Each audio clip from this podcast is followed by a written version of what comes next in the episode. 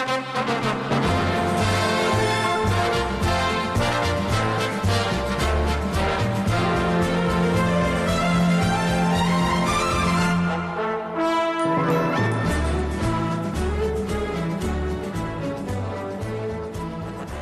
Grapple fans, and welcome to another edition of Match of the Week within the Let Me Tell You Something canon.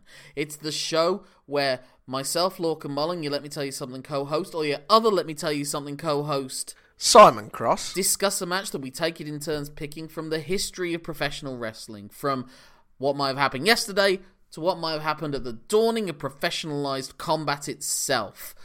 If we can travel back in time and watch the gladiators in the Colosseum. But we're not talking about that. But we are talking about the Mid South Coliseum. Hey. I genuinely didn't realize that was where that sentence was going to go. Sometimes I talk and words just fall out. But Simon, what words are you going to say now to describe the match that we are going to do and your pick for this episode? We are looking at a hair versus hair steel cage match. So, like, just synergy of gimmicks between Jerry the King Lawler and Austin Idol. So this was your pick. Why was this your pick? Growing up, my knowledge of Jerry the King Lawler is a horny old man who's the excitable co-com to JR. And then obviously as we've like talked more and more and as I've like read more and more about wrestling as a whole, everyone talks about how over Jerry Lawler was in Memphis and like how much of a wrestling rock star kind of he was. And I wanted to see what the fuss was about really. So that's what's drawn me to picking a Jerry Lawler in Memphis match. And was there any particular reason you wanted to go with this one? Was its reputation preceding itself? Because obviously the other major candidate I'm assuming you thought about was one of the Andy Kaufman matches. Andy Kaufman or a Terry Funk empty arena sort of brawl kind of thing. But no, I picked this one because I've heard the name Austin Idol. And I, I wanted to see what he was about as well. So it's kind of like a twofer I've gone for here. It's funny, one of the times I recently heard of Austin Idol was a clip from Jim Cornette's podcast where the co host, Brian Last, suggested that if Vince McMahon hadn't been able to get Hulk Hogan to come over from AWA and New Japan to be the face of his nationwide expansion, who were some of the obvious, who were the better candidates to do it in Hogan's place. And the ones that everyone had always said was uh, Kerry Von Erich, Junkyard Dog, maybe even Superfly Jimmy Snuka. Yeah. Wow, would that have been a mistake? Oh, then again, Junkyard Dog and, and Kerry Von Erich would have been problematic in their own ways as well.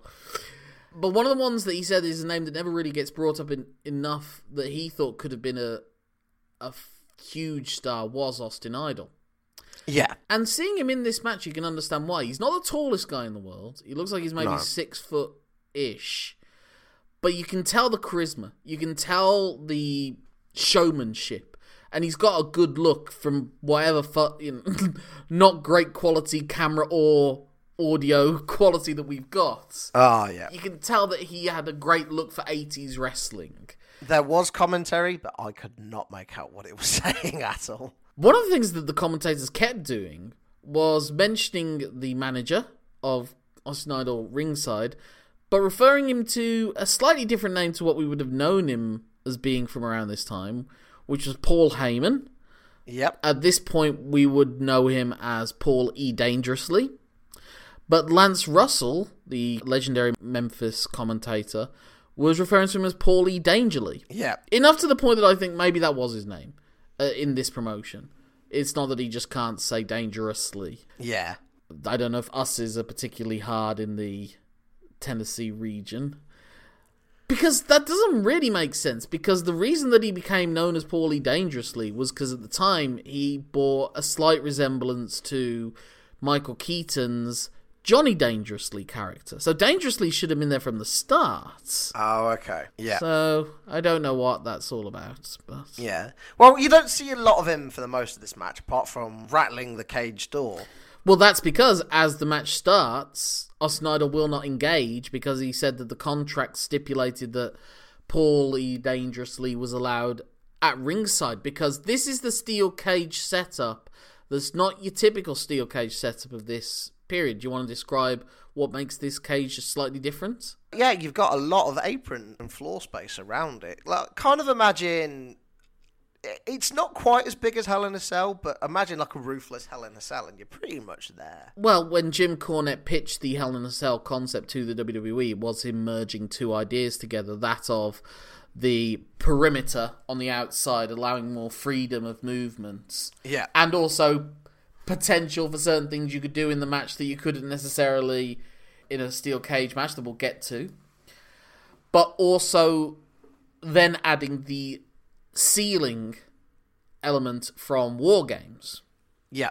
And one of the other things about this cell is it is not sturdy in its No. place. There's a moment where I think Austin Idol rams Jerry into one of the walls, like the wall opposite where the door is, Yeah. and it's going closer and closer to the front row. it moves. This thing can shift about. It's not Oh, yeah, yeah. laid down. It looks like it's just Heras fencing, basically. What what struck me about the match itself, there is a great line that I'd like to mention from the commentator. One of the few ones I could make out when Idol is cutting his promo at the start, saying Paul should be allowed in. Is like that's a clause that lives purely in his imagination, which I thought was a really good line. Yeah, Lance Russell, I think a lot of people see him as one of the great commentators of all time because his reactions to everything was very natural. Yeah. He wasn't bombastic, but at the same time, he wasn't as monosyllabic. I mean, everyone loves Gordon Solie, but the thing that strikes me about Gordon Solie is he seems as amazed at someone doing a headlock takedown as he does at someone grabbing a wooden chair and turning it into a spike. Yeah. trying Yeah. to ram it into his opponent's eye. It's all treated with the same measured response of. Now, maybe that's to show some sort of journalistic impartiality or some measured response on the presentation of it as a sport. yeah, to be like a sports broadcaster. Oh, yeah, I don't think it was really until John Madden came along that sports broadcasting became a bit more bombastic in America hmm. to what we know it as now, where everyone's. They've all got the same voice, but they're all doing it with a very bombastic way of saying it. You're like your Pat McAfee brand of commentating. Yes, now yes. in sporting. Or the UFC commentators, which were Mark Goldberg. I don't know who the new one is now, but they do all have their deep booming voice. And away we go! What's also funny watching this match? The thing about Jerry Lawler was he worked within his own territory. He was the craftiest wrestler of that era in the 80s. Yeah. He didn't live a hard and fast lifestyle in the drinking and drug sense. He is straight edge. He never drank alcohol at all in his life, I think. Oh, okay. Yeah, he's just not that kind of guy. Doesn't drink, doesn't smoke, doesn't do drugs. Never was interested in that.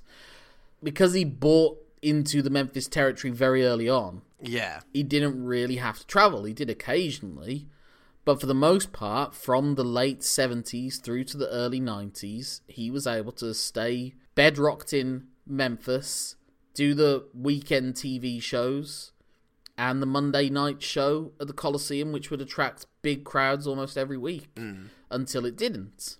And the fact that he was able to cycle through so many opponents, because basically the idea of Memphis was no one really stayed there as a territory like they would in Mid South, Texas, or whatever for a year or whatever. Yeah. It was a come and go as quickly as you can, really, because one of the things that Memphis was famous for is very bad payoffs.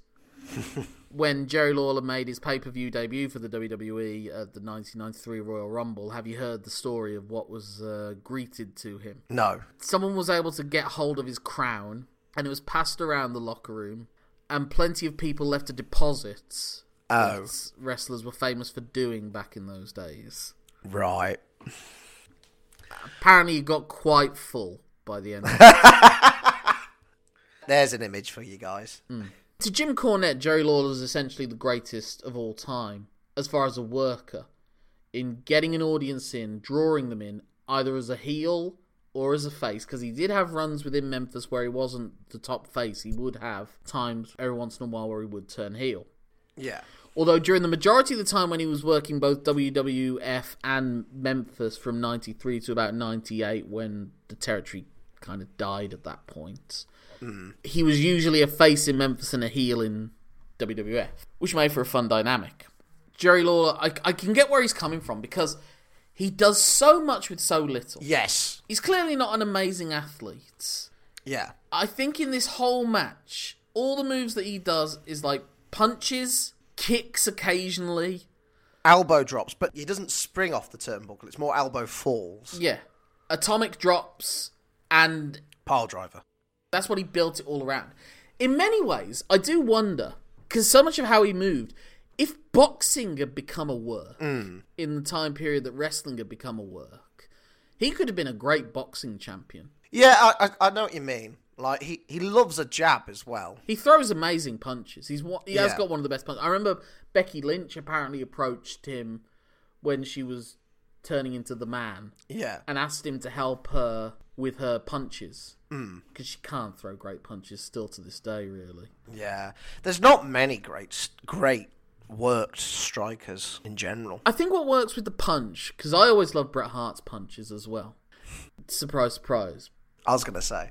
But Jerry Lawler would do it differently. Whilst Bret Hart, what Bret Hart would do was he put a hand on the head as a target. Yeah. And I think essentially it's like how you do the, the headbutt. He would thump his thumb. Yeah. So that, that meant it was as close to the head without hitting the head. And what's important also was how well he timed the stomping of the feet to go with the mm. punch. It's not even just that you just stomp, you actually time it to perfect precision Yeah. and that it makes sense. Logically, really, the whole point about the punch is that you in boxers they're doing it right from the bottom of their feet. So you should have your feet planted when you throw a punch, Yeah. not literally You drive upwards, power comes from the hips. Yeah. Unlike Deontay Wilder sometimes, you do need to have your feet planted. Yeah. But what Bret does and what worked punches do usually is that their feet are sort of off the ground when they're making the punch because they're hitting the mat to signify impact. Whilst Bret Hart goes overhead, Jerry Lawler goes under, and it's like it's an hmm. almost like a, a Kane Undertaker thrust to the throat, but it's a Yeah. closed hand fist uppercuts. But he also mixes it up with jabs and, and everything else. Yeah. What that's a testament to, Uh, in terms of like his limited move set is the character work. Because if you get yourself over enough, you don't need to do all. Like, that's the whole point. You get yourself over to do less physical wrestling sometimes. I don't know if he would credit it to him, but before he became the immortal Hulk Hogan, Yeah. when he was just the Hulk going around the territories, I think his time in Memphis was probably a very big inspiration for him because you can see so much of the Hulk Hogan formula in this, right down to Jerry Lawler starting to no sell. Yep. And instead of Hulk Hogan pointing the finger with Jerry Lawler, it was him putting the The straps, straps down, baby. and the opponent selling it like, "Oh God, no, no," Like, I done messed up. which is what Idol would do. Yeah. And so I love that as, and I think Hogan may have seen a lot of that in it because famously, one of the another reason that Jerry Lawler would piss everyone off is that because everyone basically cycled around Memphis at some point, Yeah. that meant that Jerry booked himself to beat them. Mm. And so when they would do the TV spots, they would constantly show montages of Jerry Lawler beating whoever were like the top guys. And so you better believe that footage of him pinning Hulk Hogan Yeah. was shown on a near constant loop. There's a reason that when Hulk Hogan was going to do his big show for a reality show, it wasn't meant to be Paul White the Big Show, which was who he ended up working. It was meant to be Jerry Lawler. Yeah. Because you know Hogan, he wants to get that win back. He's got a little black book somewhere with Yeah. a list of names. Pretty much the only reason the Ultimate Warrior was brought in in 1998. Oh God. All of the mid 90s, Hogan was desperately trying to get Yokozuna to come over to WCW. Yep. He needs things to be even, essentially. He needs things to be even in his head. Yes. Hence why we saw the Shawn Michaels performance we did at SummerSlam. Yes. Well, there's there's other elements to that. And also, it's Shawn. We'll have to talk about that match at some point. What year was that match? Was that 2005? It's either 05 or 06, because the following year was Hogan Orton. Yeah, 05 sounds right. And so if it was 05, I don't know if this show will be going on for 2025, but if it is, then that might be a good one to do then. It's like Yeah. the 20th anniversary of it. But this one back in 1987 as well. So this is still at the height of Hulkamania and within Memphis, within this one major city of this one state, This wrestling outpost. Jerry Lawler's still top dog. Yeah. Because there's a huge crowd there for the show. And like I said, this is a venue that put on a show every Monday night. And they're rabid as well. They are really into this. Yeah, there's a pitch that's consistent pretty much from the start to the finish. Yeah. I think Idol works as a great foil for Face Lawler as well because he his begging off in this is amazing. Yeah. Memphis was seen as the weakest working promotion because it was lots of silly gimmicks. It was very WWF esque. I think, again, that might be one of the reasons why Vince McMahon apparently likes Jerry Lawler a lot and he's like the only guy that he won't yell at on the commentary booth or anything.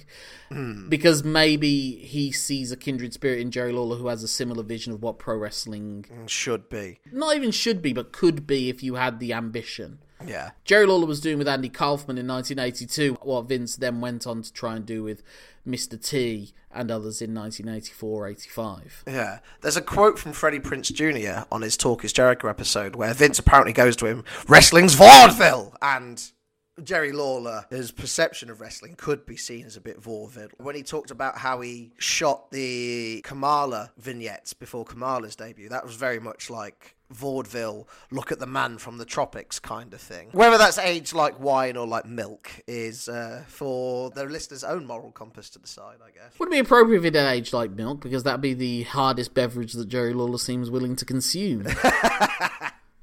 Fair point. Although if it's age, then Jerry's probably not that interested in it. Man up, man, man up, man.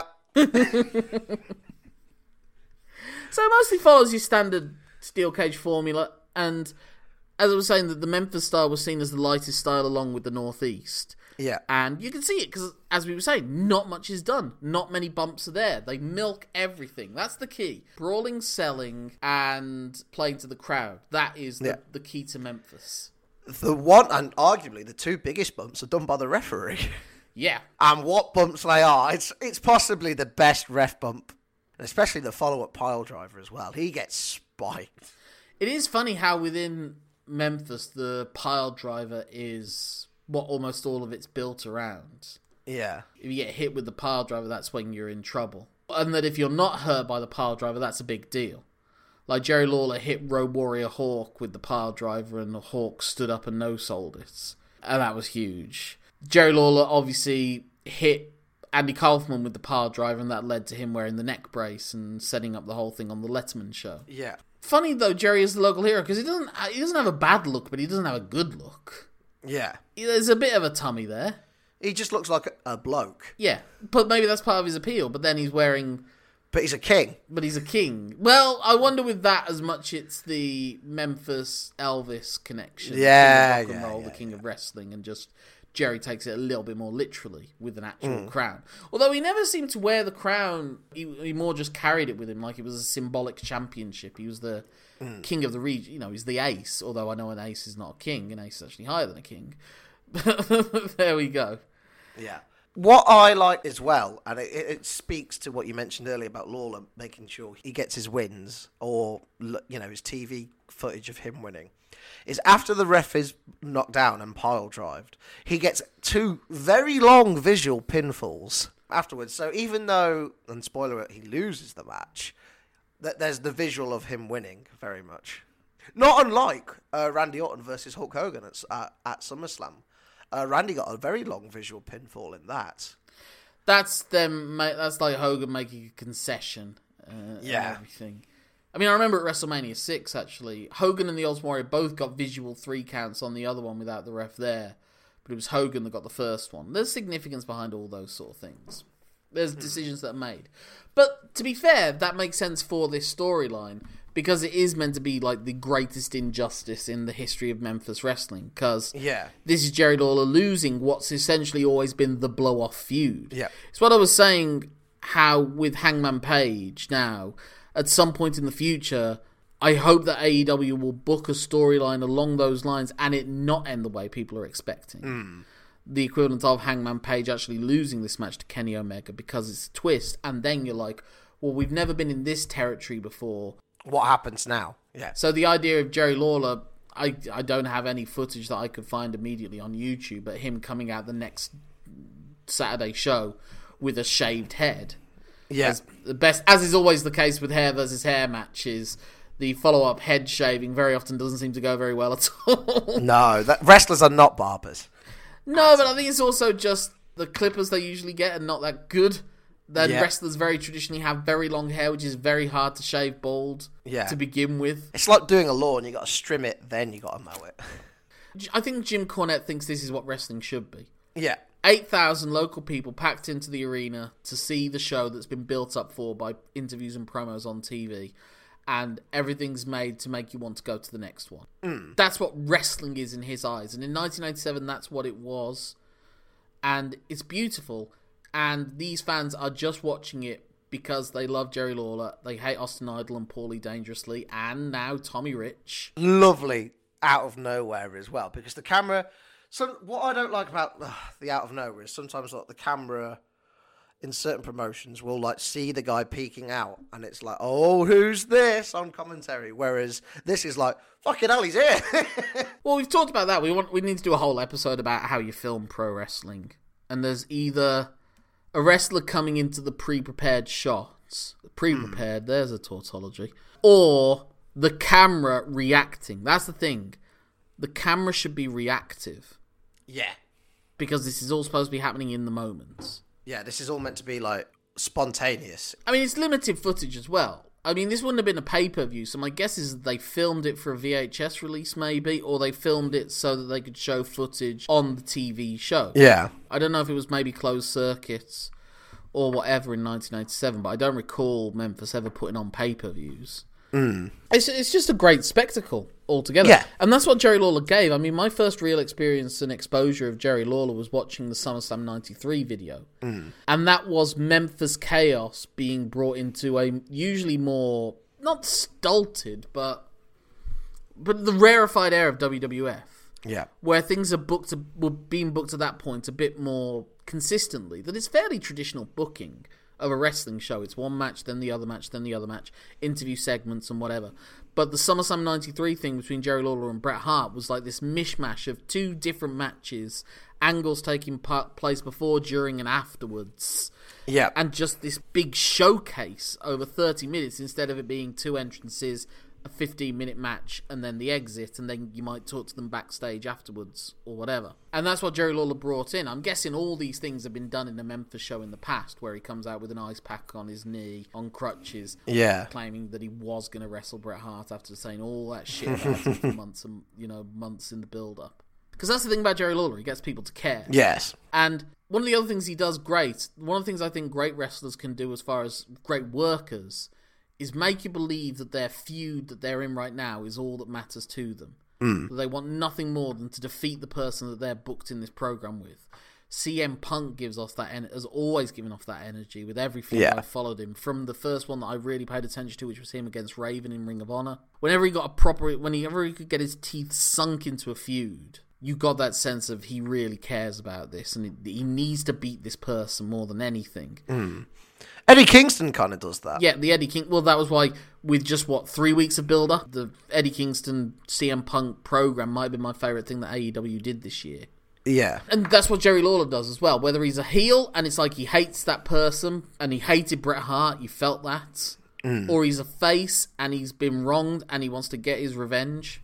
Or it's been going all around with both guys at different points and been best of friends and worst of enemies, which was him and Bill Dundee, who was really the only other constant of this territory. That that's what Jerry Lawler does. And it just gets, uh, you know, you wonder what the follow up will be from this Yeah. that it's not just that he has one enemy, he's got three. Because he hates Paulie dangerously, and boy, did he hate Paulie dangerously for real. Yeah. Around this time, I think he legit broke Jerry Lawler's jaw.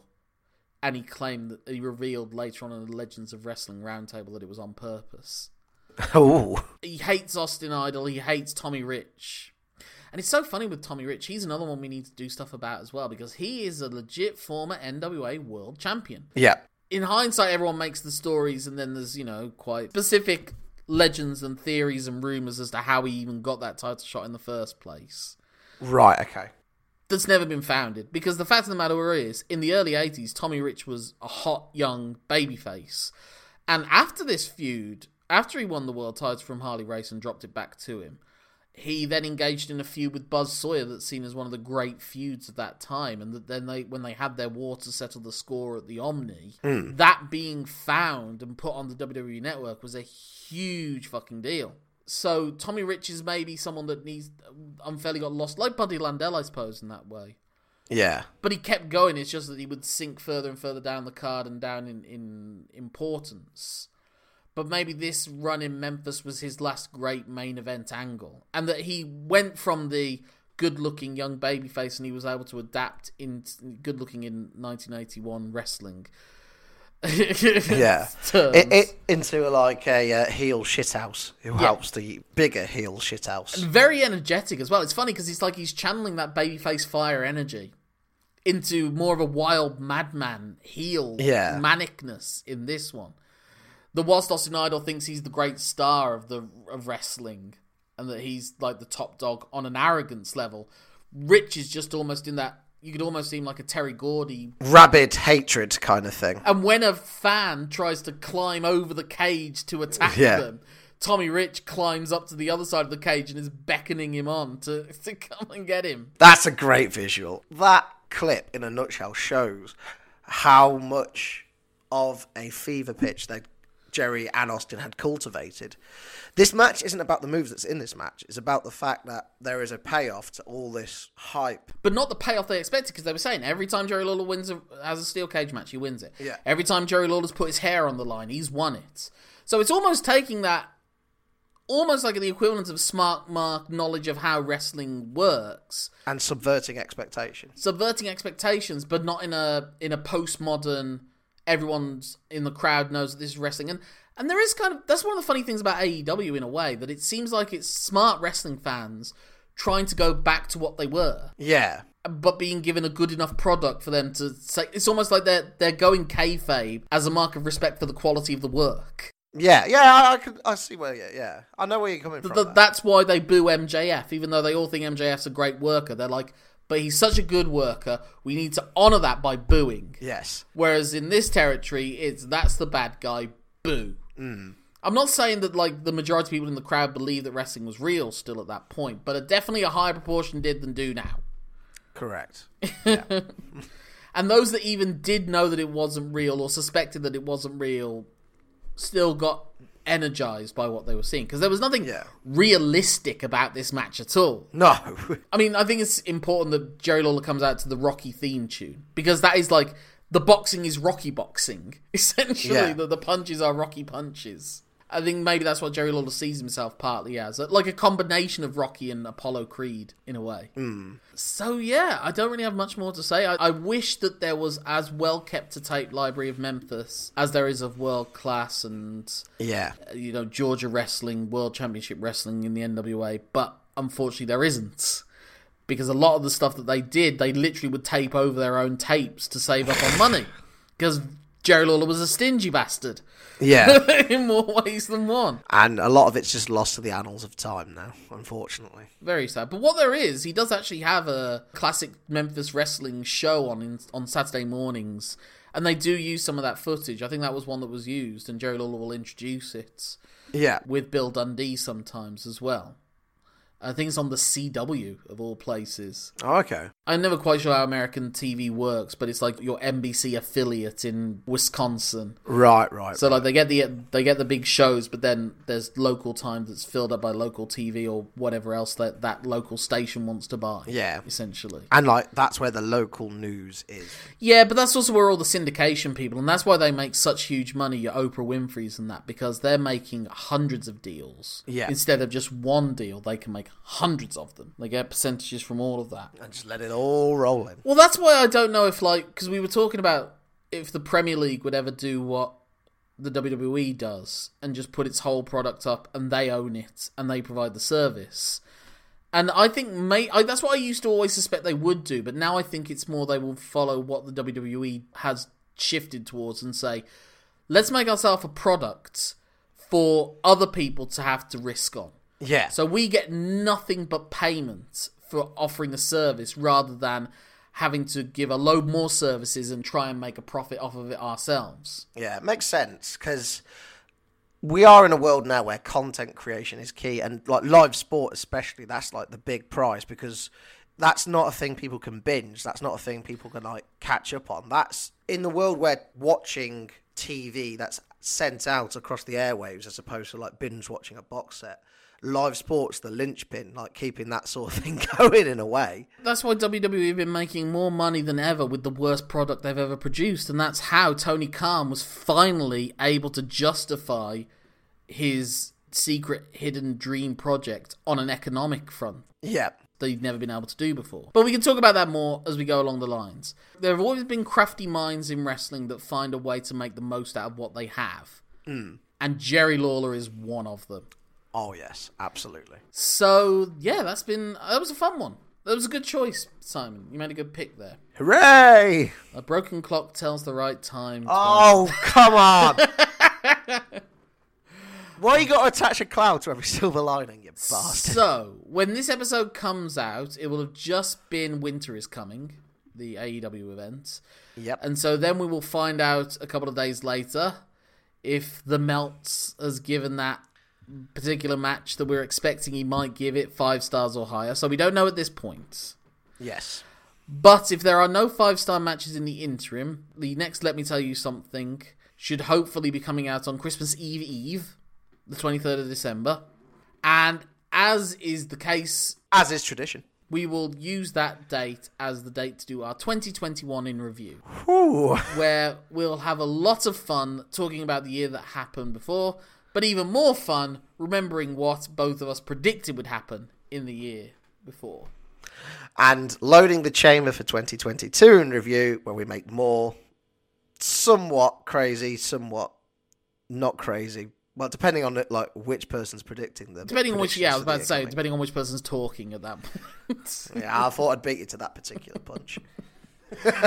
So, assuming there are no five star matches in the interim, that's what we'll be talking about. Regardless of if there are like two five star matches or whatever, the latest of our 2021 in review episode will come out will be on the 30th of December. Yes. But that's what we've got then coming up. It's either a five star match or 2021 in review next. But until then, Simon, if people want to get in touch with you, how can they do so? They can get in touch with me on Twitter where I'm so known as Simon Cross Free. Free for the number of dirty, dirty diddlers shaving Jerry Lawler's head. Okay, I was worried about that for a second.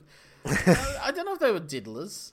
I, I, I think you've kind In of, the healed, they're, they're in the, the heel sense. when I think diddlers, I think a very specific thing and a thing that Jerry Lawler's been accused of. and to the best of my knowledge, none of Austin Idol, Paulie Dangerously, or Tommy Rich have been. I mean, Tommy Rich has been accused of other things, but you know. Hey ho. My name's Lorcan Mullan. That's L O R C A N M U L L A for the A, the second letter of Lawler. N as in the third letter in King.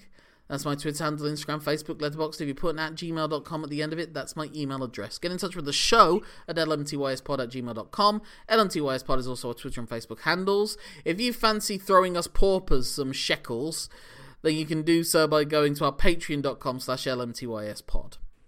And if you fancy dropping us a five star review on Apple Podcasts, we'll appreciate that too. But there's nothing left to say at this point, other than my name's Lorcan Mullan. My name's Simon Cross. Thank you for letting us tell you something. Have a great week. Until the next week.